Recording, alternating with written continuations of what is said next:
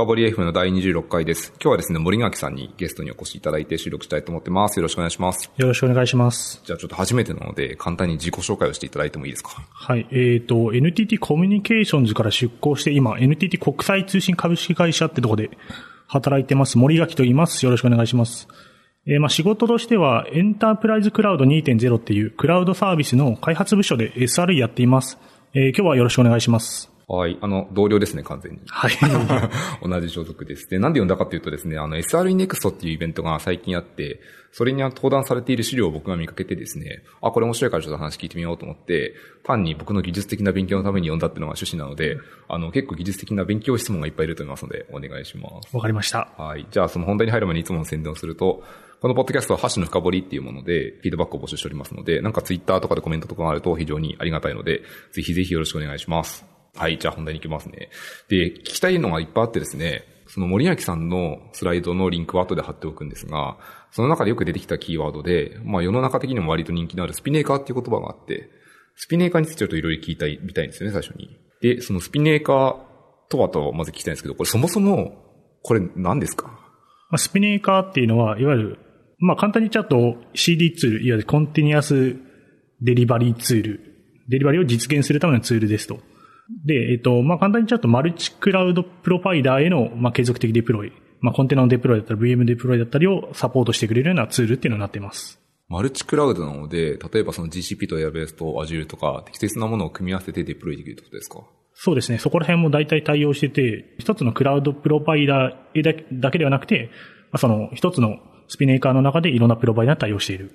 という感じになっています。なるほど。あとさっきちょっとご説明いただいたポイントで、僕の個人的な観測範囲なんですけど、大体組み合わせてるのって Kubernetes がすごい多いような気がしていて、IaaS とかも普通に対応してるんですね。はい、対応してますね。確か、クラウドファウンダリーとかへのデプロイも確かできたんじゃないのかなと思いますね。ちょっとすみません。Kubernetes に対して私たち使ってないので、そうですよね。そこら辺ちょっと調査があんまり足りてないって感じですね。なるほど。じゃあ一応、なんだろうな、オフィシャルなスペック上は他の、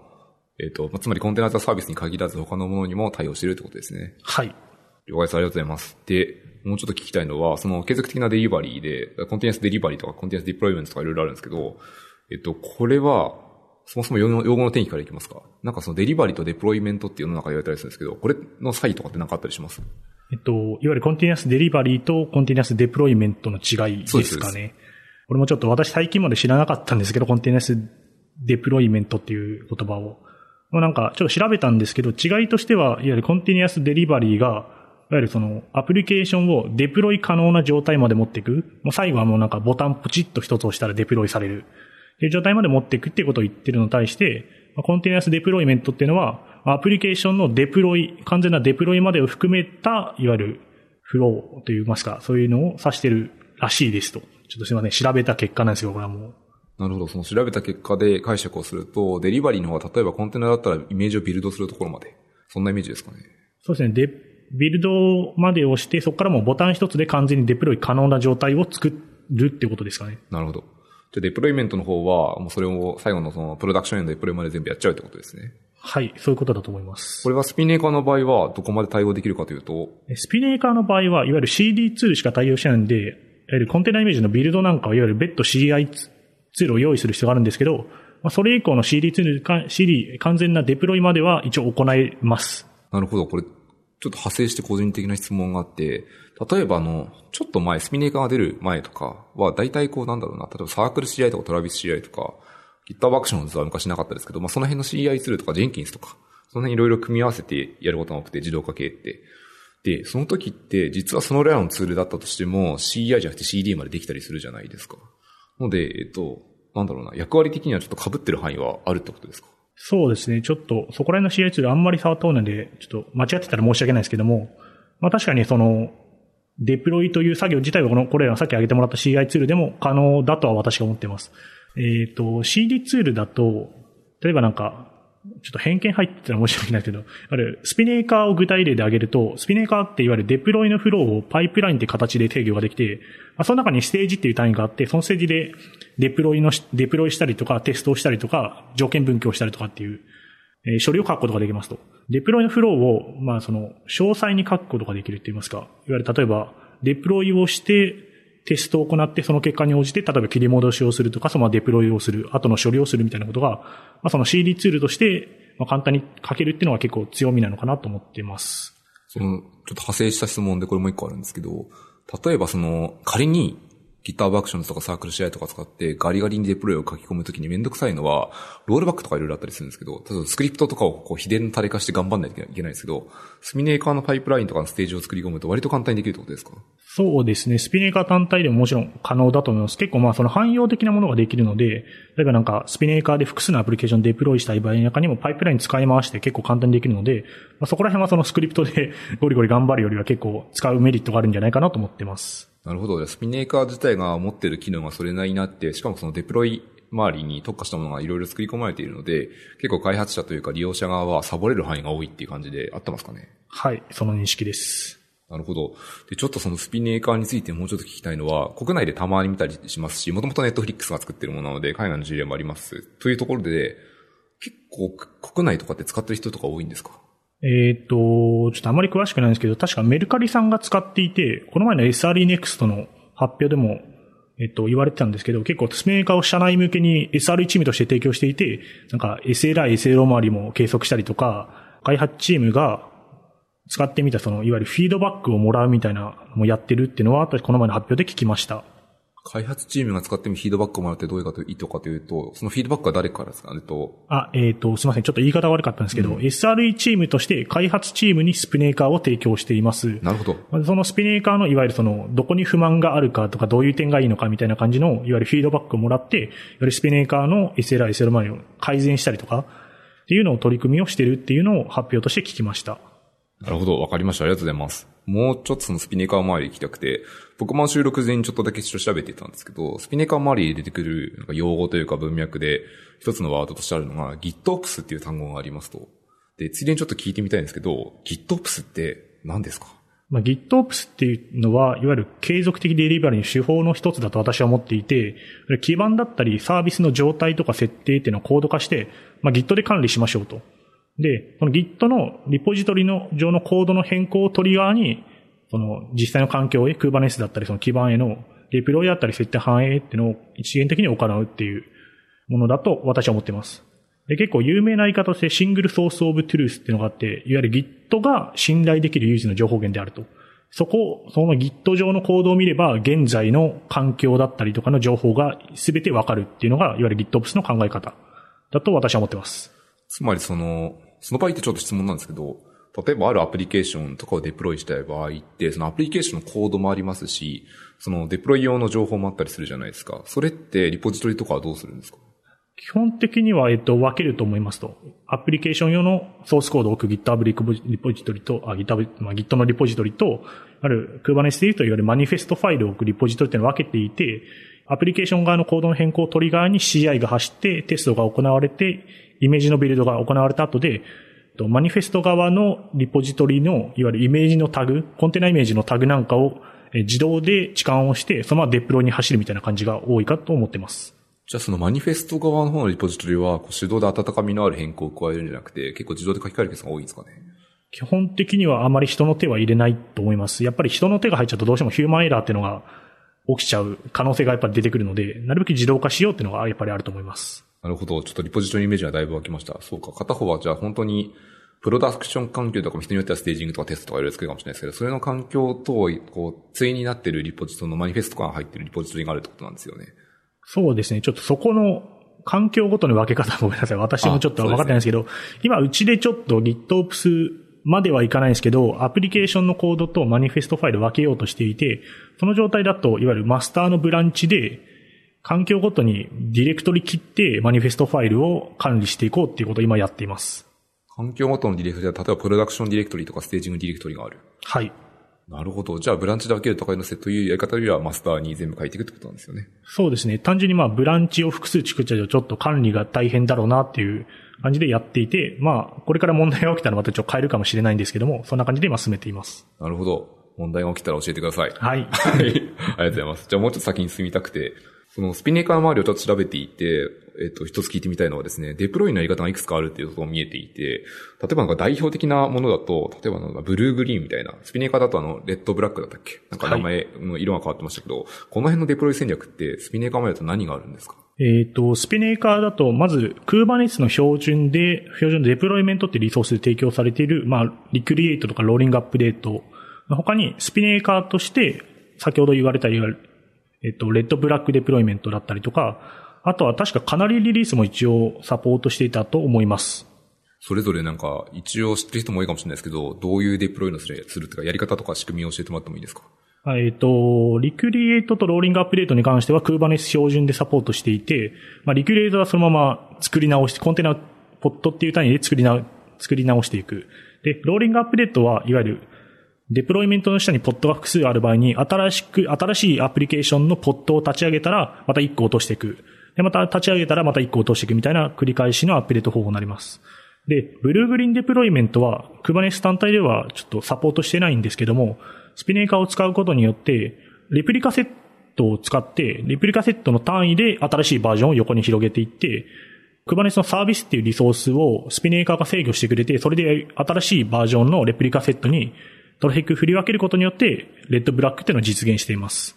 一応ちょっとこれも知らない人向けで、 Kubernetes 触った人、触ったことがある人だと大体わかるんですけど、例えばその ReplicaSet って何ですか？ ReplicaSet って言われる、まあ、Kubernetes のリソースと呼ばれるんですけど、えっと、リソースにはいろいろあってですね、最初にまず Pod っていうのがあります。 Pod って何かっていうと、いわゆる動作可能な最小のコンピューティングリソースとかなんかに確か言われてたと思うんですけど、まあ簡単に言っちゃうと、いわゆる単体で動くアプリケーションの単位だと私は思ってます。やはりその中には複数コンテナが含まれる場合もあれば、一つのコンテナが含まれる場合もありますと。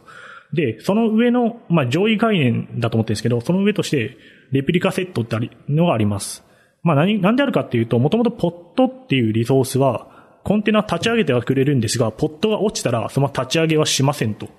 てなると、そこをどうしても管理するものが必要です。常にこう、ポットを用意しておいて、アプリケーション、サービスを提供していくためには。っていうところでレプリカセットっていうのがあって、レプリカセットはポットを複数台管理してくれるもの。例えばレプリカセットでポットを3台用意しておいてくださいっていうふうにマニフェストファイルを書くと、まあ、ポットが1台落ちた場合でも勝手に3台になるように立ち上げてくれる Kubernetes が。っていうのを提供してくれます。じゃあ、Kubernetes がその状態、例えば3台っていう宣言をしておいたら、常に監視をしていて、3台になるように整合性を取って頑張ってくれるってことですね。はい。わかりました。ありがとうございます。あとは用語リクスが出てきたんですけど、例えばサービスとかは、うん、た、確か第11回とかで僕が Kubernetes のネットワーキングだけを市川さんに聞いた記憶があるので、あの、それをご参照、ご参照とか聞いてみてくださいってことでカットします。で、もうちょっと聞いてみたいのは、ローリングアップデートする場合って、さっき言ったようにこう1台ずつ転がって変わっていくじゃないですか。で、よくある変更で、結構大きめの変更だと、なんだろうな、例えば Web アプリケーションのデータベースのスキーマが変更する場合、みたいな場合って、例えばその、変わる前のコンテナ、新しい方は新しいデータベーススキーマに対応したコードだから動くけど、そうじゃない場合って動かなかったりすると思ってるんですけど、それは合ってますか？はい、合ってると思います。なので、そういうのをやる場合にはやっぱり互換性を持たせないとダメかなと思ってます。互換性を持たせるようにアプリケーションを開発する？はい、それぐらいしかないと思ってますが、どうなんでしょう？ちょっとごめんなさい、わからないです。その場合だけローリングアップデートじゃなくて、例えばブルーグリーンするとかってもありなんですかね？ありかなと思うんですが、まあ、純粋にそのローリングアップデート、あ、じゃあブルーグリーンデプロイメントができるのは、まあ、常にそれを使っておいていいんじゃないかなと思っています。なるほど。わかりました。あとは、えっと、かなりリリースか。これについても聞いてもいいですか？まあ、かなりリリースっていうのは、いわゆる、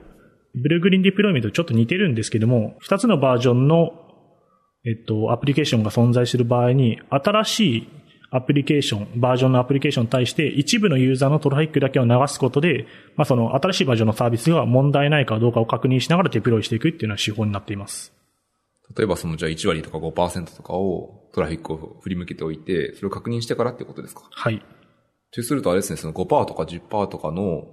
利用状況とか、例えばそのメトリックスそのテレメトリーも何でもいいんですけど、エラーの発生率とかいうのはちゃんと見ておかないといけないってことですかね？そうですね。まあ、それらの結果を見て、まあ、切り戻しを行うか、その新しいバージョンに100%トラフィック流すかっていうのを、まあ、正確認していくって感じになりますね。ステータスコードの量とか、さっき言ったそのエラーの発生率見ると思うんですけど、この辺って何かスピネーカー側でケアしてくれることっていうのはあるんですか？スピネーカー自体がケアしてくれるというよりは、まあ、アドオン的な存在、アドオンなのかちょっとわかんないですけども、確かか、カイエンタって読むのかな？確かあの、そういうのがあって、えっ、ー、と、かなりリリースをした後に、いわゆるメトリックスを取得して、例えばなんか C、スコアを計算してくれるってものだと思っていて、例えばなんか CPU 使用率が上がった場合には、スコアが下がっていて、敷地を下回った場合に、まあ、切り戻しを行うみたいな、そういった機能をサポートしてくれるものがあったと思います。じゃああれですね、その辺はそのスピネーカー、その確かにおっしゃる通り名前に聞いたことあるので、その辺のちょっと周辺のツールをさらに組み合わせて、なんだろうな、自分たちの使い方に合ったそのデプロイのパイプラインを作るみたいなことをやっていくってことですかね。はい。わかりました。ありがとうございます。で、もうちょっと聞きたいのは、そのさっきパイプラインって何回かできたんですけど、パイプラインさっきあの、ステージがいくつかあるみたいな説明をしていましたと。で、もうちょっと聞いてみたいのは、例えば、ステージっていうのはどういうものを書くんですか？ステージだと、えっと、我々の使っている例だというと、例えば最初にそのアプリケーションのデプロイをして、その後にシナリオテストを流して、その結果に応じて条件分岐をしたりとか、また最後にそのなんか、ジョブのリソースの削除だとか、例えば DB の、DB にデータをインサートするようなジョブを動かしたりとか、そういった単位でいわゆるステージを使ってますね。それは基本的にってことは、その任意の訴求、任意の処理を自分でかけるってことですよね。そうですね。基本的にはもういろんなことに対応していて、Kubernetes でジョブをデプロイする、条件分岐をする。例えば変わった機能だとマニュアルジャッジメントっていうのがあって、そこでパイプラインの実行がストップして、例えば誰かが OK を押さないとその先に進まない。NG を押した場合にはまたなんか条件分岐できるみたいなステージもあったりします。なんかその苦しい運用が見えますね、それ。なんかその、そこだけあれですよね。うん、なんかちょっとエンタープライズ臭がちょっとするんですけど、そういうわけではない。まあ、多分そこら辺を想定して作ってるんだと思うんですけど、やっぱり、デプロイするときにどうしても、お偉い人の承認がいるみたいな、場合もあると思うんで、そういう場合にはまあ使うの結構便利かなと思ってます。なるほど、わかりました。じゃあ、あれですね、ものによっては例えば、えっ、ー、と、おそらくその段階とかで Webhook とかで飛ばして、 Slack でも何でもいいですけど、そこでポチッとしたらもしさ、また Webhook 飛ばし直して、 Spinnaker をトリガーするみたいなこともあり得るかもしれないですね。はい。温かみのあるリアクションですね。そうですね。やりたくないな、あんまり。わかりました。ありがとうございます。あともうちょっと聞きたいその、今ちょっとステージちょっとから聞いたんですけど、例えば、今、その森脇さんが言った例のほか、例えばその、の典型的な Web アプリケーションをデプロイする場合のパイプラインとかってどういうものが想定されるんですかね？例えば Kubernetes でアプリケーションを管理してますみたいな。えっ、ー、と、基本的に Kubernetes に対するアプリケーションのデプロイっていうのはマニフェストファイルに記述しているので、マニフェストファイルをデプロイさえすれば、えっ、ー、と、アプリケーションをデプロイできると思ってます。ので、スピニカーやってるのは、その、クベコントロールみたいなコマンドを内部で叩くってことをやっている？そうですね。実際今、いわゆる手動でクーベコン、クーベコントロールコマンドを使ってデプロイするっていうのを置き換えていくっていう感じになってます。なるほど。じゃあそこの自動化をするのにスピネーカーはまあそもそも超簡単に使えますっていうのが一つありますね。はい。で、さっき言ったように、あとはその切り戻しの機能とかもある程度さらに備えているのでやりやすいと。はい。わかりました。ありがとうございます。あともうちょっと質問があったのは、例えばその森脇さんの使い方でもいいんですけど、さっき言ったようにアプリケーションが変わった場合って自動である程度テストを走らせます。シナリオテストとかどうしゃってたじゃないですか。これとかって CI とかその何か別のものを使ってると思うんですけど、何を使ってるんですか？まあ、CI として、特にまあ、これを、SRE 名としてこれを使いましょうっていうのはなくて、例えばちょっと SR Next の資料だと、確かポストマン使ってる図を上げてたと思うんですけど、これまあちょっと悪い書き方をしちゃったんですけども、ポストマンを強制させてるとかではなく、基本的には Kubernetes のジョブを使って、テストを行うので、ジョブとしてデプロイ、ポットデプロイして動かせるテストであれば何でも構わないって感じで取っています。じゃあそこはあれですね、その、スピネーカー、SR チームなので別にアプリケーション開発チームとかいると思いますと、その人たちに委ねられていて、基本的には自由なものを使っていいですと。そういうことですかね。はい、そういうことになります。なるほど。じゃあ本当何でもいいですね。じゃあ、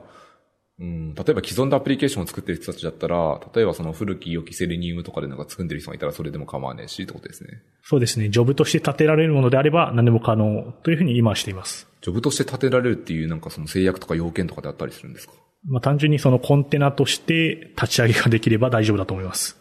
じゃあもうほぼ全て可能であると。はい。そういうことですね。じゃあ本当よほどコンテナじゃ難しいっていうトリッキーな縛りがなければ大丈夫そうですね。はい。わかりました。ありがとうございます。あとは、聞いてみたいのは、スピネーカー自体の話もちょっと聞いてみたいところがあって、これもうご存知の範囲だったらいいんですけど、スピネーカー自体って中身でどんな感じになってるんですか？スピネーカーって、まあ、VM にデプロイする場合と Kubernetes にデプロイする場合でちょっと変わってくるんですけど、うん、我々ちょっと Kubernetes がデプロイしてないので、そっちの場合だけご説明しますと、まあ、マイクロサービスアーキテクチャになっていて、それぞれのいわゆる機能によって、レプリカセットっていう単位でデプロイがされますと。例えばその UI 提供するものだとか、認証を提供するもの、クラウドプロバイダーへ、こう、いわゆる接続して、例えば Kubernetes にデプロイをやったりするものだとか、あとはその、イベント周りの、まあ、 Webhook を受け付けたりとか、 Slack への通知だとかを行うものって感じで、コンポーネントごとに分かれている形となっています。じゃあ Spinnaker 自体、例えば Kubernetes にデプロイをすると、かなりの量の Pod ができたりするそんな感じですか？そうですね。ちょっと具体数分かんないですけど、多分十数個ぐらいできるんじゃないのかなと思います。ちょっとなんか単純な想像なんですけど、Kubernetes にマイクロサービス丸ごとデプロイするイメージになるので、結構何かトラブった時とかのトラブルシュートって結構大変だったりしますか？大変ですね。なんか、スピネーカー自体使って動かないとは分かるんですけども、実際にどこのコンポーネントがエラーを吐いてるだとか、なんか、そもそもどこが問題なのかっていうところは結構、ログをひたすら見ないと分からない感じになっていて、結構しんどい感じにはなっています。結構実際に今触っててしんどい時ありますか？ありますね。例えばなんかどういう、どういうもの、どういうエラーと言える範囲でいいんですけど、どういうバグがあってとか、どういうエラーがあって切り分けしてみた例とかってなんかあったりしますか？最近だと、えっと、我々スピネーカーをログインするのに、まあ、オースとしていわゆる Google のオース使ってるんですけども、そこらにいわゆるログインをしようとすると、なんか無限リダイレクトになって、いつまでもログインができないみたいな感じで踏んだ時には、まあ、そもそもどこが認証の機能を提供してるかとか、どこが問題なのかっていう切り分けやったりとかしてましたね。それ、それどうするんだ？それ切り分けするときって本当ログを一個ずつ見ていく？ログ見ていく場合もあれば、いわゆる認証の方で、いわゆる GCP の認証、Google の認証の方で、そもそも設定間違えてないかみたいなことを確認したりとかですね。感じにもう経験に依存してるような気はします。そのトラブルシュートとかって世の中に情報は多少あったりするんですか？日本語だとあんまり見かけないんですけど、英語で、まあ、エラーログなんかググれば結構出てきたりはします。なるほど。じゃあ、 Stack Overflow とかわかんないけど、いろんなところを参照しながらひたすら頑張って直していくってことですね。はい。最悪の場合は、最悪でもないけど、くもう Spinnaker 自体のコードを読んだりしてってことも発生します。あ、あります。たまんですけど。なるほど。結構運用が大変そうなイメージをちょっと覚えました、今聞いていて。結構 SRE とかの専属チームがないと辛いかもしれないですね。そうですね。我々ちょっと専属ではないので、何か、基本的にはまあ問題起きないんですけど、たまに問題が起きると結構もう、そこのトラブルシュートにちょっと稼働を持ってかれるみたいなことがあります。今その SRE チームで使って提供してるものっていうのは、大体こうどのぐらいのチームとかが使ってるとかってあったりするんですか？と、今のところは、だいたい5、6チームには使っていただいています。おー結構なんか社内だけでも使われてる感じがしますね。はい。じゃあもうちょっと話を聞きたくてですね、えっと、質問があったところで、スピネーカーを、えっと、なんだろうな、運用してくださっているので、えっと、例えば、スピネーカーを使いたいっていうアプリケーション開発系のチームがあったとして、どういう風な運用フローで連携することになるんですかね？なんか分解点とかあったりするんですか？基本的には、まずない、最初にやってもらうこととして、アプリケーションチームには、いわゆるそのアプリケーションのコンテナ化をしてもらいますと。えっと、うちの会社だと結構その VM 単位でアプリケーションを動かしているチームが多いので、そもそもコンテナ化をしてもらうところから始まります。あとはそこ、あとはそのいわゆる打ち合わせなんかをしたりして、いわゆる認識合わせながらマニフェストファイル書いていったりして、まあ、Kubernetes にデプロイをするところまで持っていく。で、その後にどういったデプロイをしたいかっていうのをヒアリングをして、まあ、我々の方でパイプラインを作っていて提供、スピネーカーのパイプラインを作って提供していくって形になっています。その後って、例えばそのアプリケーションのコードを書いたので、デプロイを、まあ、再度デプロイしたいですっていう時は、なんだろう、どうすればいいんだ？えっ、と、アプリケーションのコードを書いて Git にプッシュするじゃないですか。そうするとアプリケーション側のリコードののリポジトリが変わるので、それフックで何か自動で走らせるってことですか？はい、そこも設定していて、今の設定だと、アプリケーションのコードが変更された場合には、えっと、GCP のクラウドビルドっていう CI ツール使ってるんですけども、そこで、まあ、単体テストだったり、コンテナイメージのビルドが行われます。で、その後で、まあ、そこで一旦ちょっと自動化終わっちゃうんですけども、その後でアプリケーションチームでスピネーカーの G を入ってもらって、ボタンポチでデプロイできるような感じになっています。なるほど。じゃあ最後は GUI でポチしてもらうところが、そのセットなんですね。はい。えっ、と、どうしても今の、あ、えっ、と、補足しておきますと、まあ今の言ったことはいわゆる商用環境。うん。まあ、SRNext の資料でも言ってるんですが、結構こうデプロイをするのに会議体とかもろもろあって、アプリケーションのコードを変更して即デプロイみたいなことができないので、商用環境ではそんな感じになっています。ただいわゆる開発環境なんかはもうコードをプッシュしたら自動でデプロイまで行われるようなえー仕組み使っているチームもあります。それはすごい楽ですね。ステージングとかにデプロイした場合は、コードさえ変えておけば、もう、プッシュしたその数分か時間わかんないですけど、適当な時間にアクセシブルな環境が意識出来上がってってことですよね。はい。うん、それは非常に便利ですね。良さそう。あともうちょっと聞いてみたいポイントが、えっと、発表資料のところにあったのが、面白いのがあって、僕意味わかんなかったんで聞いてみたいんですけど、パイプラインをテストするパイプラインって書いてあって、これちょっと意味がわかんなかったんですけど、どういうことですか？まあ、文字通りスピネーカーのパイプラインをテストするパイプラインなんですけど、我々、えっ、と、スピネーカーのパイプラインを SRE チームが作っていて、これなんでかっていうと、いわゆるデプロイの時の品質の担保を SRE チームが行うためにやっています。っていうことは、その SRE チームが頑張って自分、自分たちでそのパイプラインを開発、アプリケーションの開発に作ってあげてるので、そのパイプラインの正しさを確かめるために別で何かが走っている。はい、そういうことですね。まあ、その品質を担保するにあたって、例えば、デプロイをした後にアプリケーションが実は動きませんでしたってなった時に、えっと、サービスに影響がないように切り戻しなんかを行うような仕組みっていうのを提供しないといけないんですけど、それやってしまうとどうしてもそのスピネーカーのパイプラインがどうしても複雑になってしまって、結構手を入れづらい状態になっていますと。まあ、その詳細は SRNX の発表資料を見ていただくと実際にパイプラインの画像が載ってるんですけども、まあ、ちょっと複雑になってしまうので、例えば結構潜在的なバグを含みやすいのかなと思っています。まあ、あとはそのスピネカのバージョンアップをした時に実は正常に動作しなくなっていた。なんてのを拾うためにパイプラインもテストするパイプライン作っていて、正常なマニフェストファイルを流した時には正常にアプリケーションのデプロイが行われる。どっか間違えたマニフェストファイルを流した時にはちゃんと切り戻しが行われるみたいなことをテストするようにパイプライン作っています。なるほど。例えばですけど、えっと、その資料には、だんだん樹形図のように、だんだん根っこが広がっていくようなものがあったと僕は記憶してるんですね。その場合のパイプラインのテストっていうのは、その全部の経路を網羅するようなことをやる。はい。えっ、と、スピネーカーってパイプラインからパイプラインを実行する機能があって、テスト用のパイプラインを作って、そこから正しいマニフェストファイルを流す、パイプラインを呼びこ呼び出して流す、間違えたマニフェストを渡して、パイプライン実行するみたいなことを繰り返しやっていて、いわゆる全部のルートを通るような、えーテストを書いています。結構なんか地道ですね。はい。すごい大変だと思います、これはもう。パイプラインの正しさを確かめるっていうのは、例えばなんだ、アプリケーションの正常動作が E2 で動くとかそういうことを思って確かめている？そういうとこもありますし、そもそもポットとして正常に立ち上がっているかとか、あそうですね、先ほど言われた E2 テストなんかもやっています。そうか。間違えてるとそもそも、ポットが立ち上がらないと、クバネスのところのコントロールとかうまくいってない。はいで。もあり得るってことですね。はい。それの正常性確認とかってどうするんだ？えっと、期待したポット数があるかどうかを、なんか CLI かなんかで見る。えっと、純粋に起動しないポット立ち上げてしまった場合には、そのステージでエラー状態になるので、それを検知をして、まあ、その失敗のパイプラインのステージに流していくっていうような条件分岐を書いたりしています。なるほど。じゃあ、そうか、そのスピネーカーのそのステージごとに成功終了の判定があるので、それを見て判断をしてるってことですよね。はい。失敗した場合とかってどっかにこうフックとかで飛ばしてるんですか？あ、えっ、と、 Spinnaker 自体にいわゆるいろんなところに通知する機能があって、例えば Pub/Sub に飛ばしたりだとか、 Slack に飛ばしたりっていう機能があるんで、そうですね、スピネ、パイプラインが成功失敗に関わらず、最後まで流れ切った場合には、その、結果をスラックに通知するってものをやっています。なるほど。じゃあそれで気づいて直してもらうとか、やるわけですね。はい。うん、け、またなんか直感で結構大変ですね。話聞いると。結構大変なんですけども、まず元々大変だったのって、 Spinnaker 単体で、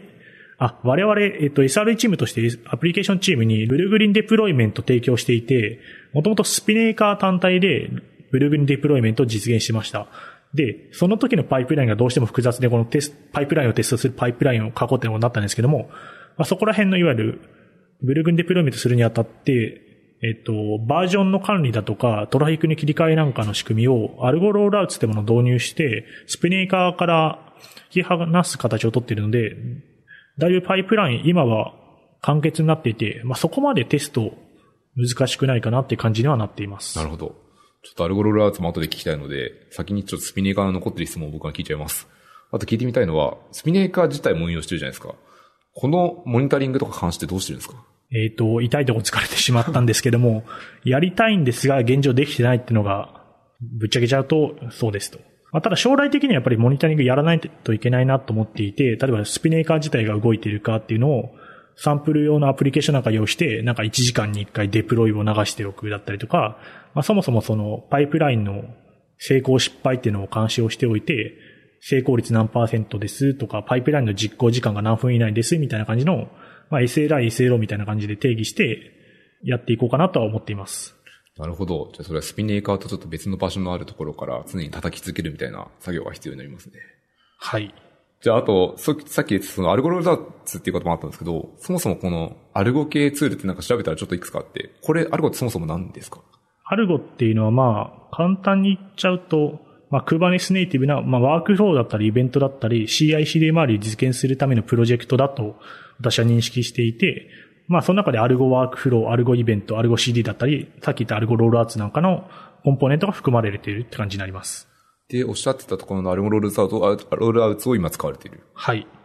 で、それを使うと何が嬉しくなるかというと、さっき言っていた複雑なパイプラインを何らかの形で抽象化して簡単にできるってことですか？はい。えー、もともと複雑になっていた理由って、 Spinnaker で、ブルーグリーンデプロイメントのトラフィックの制御だったり、バージョンの管理だったりっていうのをやってたんですけども、そういった機能をアルゴロールアウトっていうものが、えー提供してくれているっていう感じになります。それってスピネーカーで使う場合どういうイメージになるかというと、そのステージの一部がアルゴロールアウトを叩くとか呼び出すっていうことになるんですか？えっ、と、アルゴロールアウトって、まあ、Kubernetes っていうところのいわゆるカスタムリソースになっていて、カスタムリソースって何かって言っておくと、さっきこうデプロイメントだとか、レプリカセットみたいなリソースがあるって言ったんですけども、それをいわゆるユーザーが任意のリソースを作成、作れるっていうのがカスタムリソースになっていて、それでロールアウトっていうリソースを提供してくれるのがアルゴロールアウトっていうのになっています。なので、スピネーカーから見ると、まあ、マニフェストをデプロイするだけっていう感じになっています。なるほど。カスタムリソースっていう、その Kubernetes のその拡張機能的なものを使っていて、拡張機能というかその本来の機能ですけど、それで作られているものをその使ってるってことなんですね。はい。ああ、すげえ意味がわかりました。で、あともう一個聞いてみたいのは、その、アルゴロールアウトを使った結果、パイプラインの複雑度ってどのぐらい下がるんですか？そうですね。これも SRE Next の発表資料に載っている画像を見てもらうのが一番早いんですけども、ステージ数が大体3分の1になりました。?3 分の1めっちゃ減ってますね。すごい減って、すごい見やすくなりました。そこまで抽象化できるっていうのはすごいなんかこう実現に向けたというか導入に向けたモチベーションになりますね。はい。あともうちょっと聞いてみたいのは、そのスピネーカー周りで、今多分いろいろ、これ言える範囲でいいんですけど、まだまだ作業されるじゃないですか。開発とか含めて。なんか今やってた面白いこととか今後何やるみたいなこう言えることはありますか？こんなこと頑張ってますみたいな。えっと、課題として困っていて解こうとしているものというと、まあ、これも SRE Next の資料を見てもらうと書いてあるんですけど、アプリケーションデプロイするまでの会議体がどうしても多くて、そこをなんとか減らしていけないかなという取り組みやっています。まあ、具体的に何かっていうと、会議体で何を担保しているかっていうのを確認をして、まあ、基本的には品質を担保してるんですけども、そこら辺を SRE チームとしてアプリケーションの力を使って解決して置き換えていきましょうっていうことをやっています。それはどうするんだ？例えばそのスピネーカーとか SR チームでやってることだと、まあ、テストの自動化とかエンドエンドの自動化とかその辺はすごい寄与できますよね。すると、会議が複数あってそれが数が減っていく？そうですね。会議それぞれまあ担保する場所が違っていて、例えば具体例挙げておくと、一つの会議で例えばデプロイ時の手順だとか、問題が起きた場合の、いわゆる問題の範囲、どれだけサービスに影響が出るかとか、切り戻しの手順なんかを確認する会議っていうのがあるんですけども、まあ、そもそもブルーグリーンデプロイメントをやって、まあ、テストなんかをちゃんと行うことで、まあ、そもそも間違ったアプリケーションをデプロイした場合でもサービスに影響が出ませんよっていうのを SRE チームとして担保ができれば、そこら辺の会議はそもそもやる必要がなく、やる必要をなくすことができるのかなと思っています。かつあれですね、えっと、それ、ブルグリーンデプロイメントとかがこう頻繁に行われるようになると、まあ、慣れればなるほどすぐ戻せるっていう効率も増えてくるので、効率も良くなってくるので、まあ、なんかあってもその、お客様への影響は小さくできるような方向にはなりそうな気がしますね。そうですね。やっぱりデプロイの回数が多ければ多いほど、切り戻しの時間も短くなっていくので、そうですね。そこもだいぶメリットだと思ってます。うんこの辺のビジネスの効果は、あの、リーンとデボックスの科学の本を読むといっぱい書いてあるやつですね。はい。そっちの方向に行きたいですね。そうですね愚痴みたくなっちゃいますけど。そうなるように頑張っていきましょうっていう、なんかまたこれも、うん、や、やっていき制限ですね。はい。頑張ります。頑張りましょう。ということで、あともうちょっとだけ聞いてみたいのは、えっと、一個はちょっと派生トピックで僕の質問なんですけど、よく SRE Next とか、その辺の資料とか見てると、よく Istio って出てくるじゃないですか。その、Istio とかって今使われてますか？必要は、実は使ってないであ、す。使ってない。これなんか理由とかあるんですか？まあ、必要を使うことで結構便利なことがいろいろあって、まあ、サービスメッシュを導入することができて、まあ、例えばその、ブルーグンデプロイメントだだけじゃなくて、かなりリリースだったりとか、まあ、サーキットブレイクの、ブレーガムみたいな仕組みを入れることができるんですけど、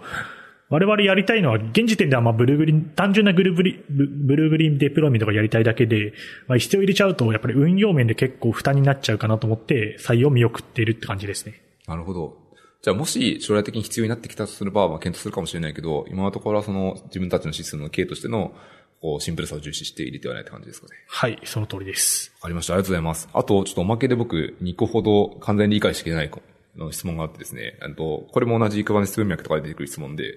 えっと、カスタマイズ、カスタマイズの、まあ、K なんですけど、これって使ってますか？えっ、と、カスタマイズもまあ、現在使ってはいないんですけど、導入しようとしていて、まあ、な、これ何かっていうと、あ、えっ、と、あらかじめ予防線貼っておくと間違っていたらすいません。はい。で、カスタマイズっていうのは、いわゆる、ま、えっと、マニフェストの YAML の管理ツールかなと思っていて、まあ、その複数のマニフェストファイルをマージしたりとか、パッチ的に上書きして、まあ、最終的に Kubernetes にデプロイをする一つのマニフェストファイルを吐き出してくれるツールかなと思っています。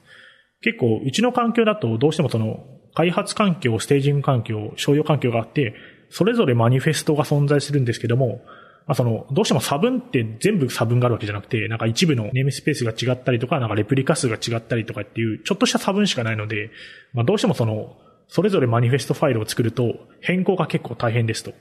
でなった時に、例えばカスタマイズを使うことによって、共通部分だけを書き出して、それ以外の環境固有の値なんかはパッチをして、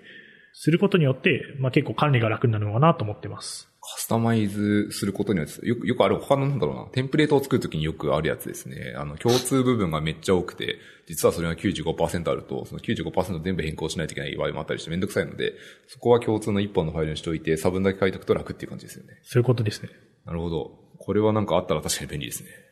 もう一個聞いてみたいのは、えっと、そのクバネス文脈ですけど、ヘルム ?HELM っていうのがあって、こいつも何かっていうの僕の興味のポイントなんだけど聞いてもいいですか？ヘルムっていうのは Kubernetes のパッケージマネージャーだと思っていて、チャートって呼ばれる、まあ、一つのアプリケーションを動作されるために必要な、まあ、リソースだったりとか依存関係なんかまとめたものをパッケージっていう単位で管理して提供してくれるってものになってます。まあ、基本的にはなんか YAM とかと同じかなと思っていて、ヘルムでパッケージデプロイをするとサービスとして一つのアプリケーションが立ち上がる。例えばプロメテウスだったり、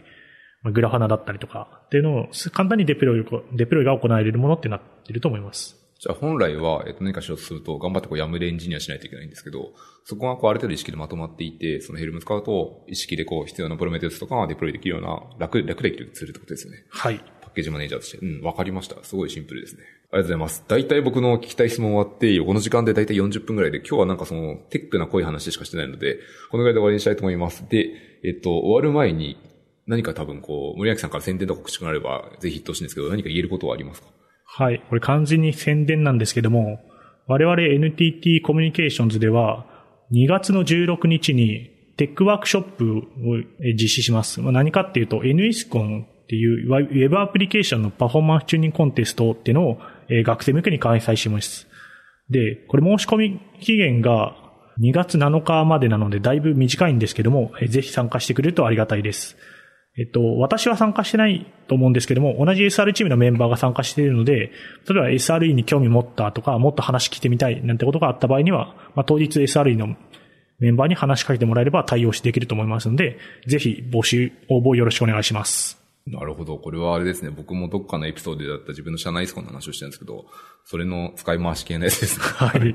あの、学生向けでもしご興味あれば出ていただくと、こんなことやってますっていう面白い取り組みプラス、多分 SID のメンバーと話すと、結構技術的に面白いことがいっぱいいる。プラス、来ればきっともうちょっと濃い闇の話も聞けるんじゃないかなと僕は思ってるので、バンバン聞いていただくとすごい面白いんじゃないかなというふうに思います。はい。よろしくお願いします。はい。じゃあ大体いい時間になってきたので、このエピソードはこのぐらいで終わりにします。その前に宣伝しておくと、このポッドキャストは箸の深掘りでフィードバックを募集してますので、ぜひ今日のエピソードとかで質問点とか何か聞きたいことがあれば、あの、お願いしたいと思います。で、最後になんか聞いて思った思ったんですけど、この辺なんか濃くて、例えばその ISIO とか Kubernetes の中身とかだけでもまだ一本いっぱい取れるなって気がしていて、なんかこう、また探しときます。あの、それだけのエピソードを作るのもいいなって思いました。はい。はいだいぶ濃いと思うので、そこら辺やっていただけると私も聞きたいので、よろしくお願いします。はい、ちょっと思ったんで、そう、言っと、言って終わりたいと思います。ということで、今日のポッドキャストはこれでおしまいです。森脇さんどうもありがとうございました。ありがとうございました。